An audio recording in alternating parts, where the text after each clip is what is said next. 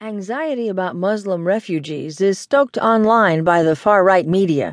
By Caitlin Dickerson in the New York Times U.S. section. I'm Barbara Benjamin Creel. Type the word refugees into Facebook, and some alarming news will appear about a refugee rape crisis, a refugee flesh eating disease epidemic, and a refugee related risk of female genital mutilation. None of it true. For the months leading up to the president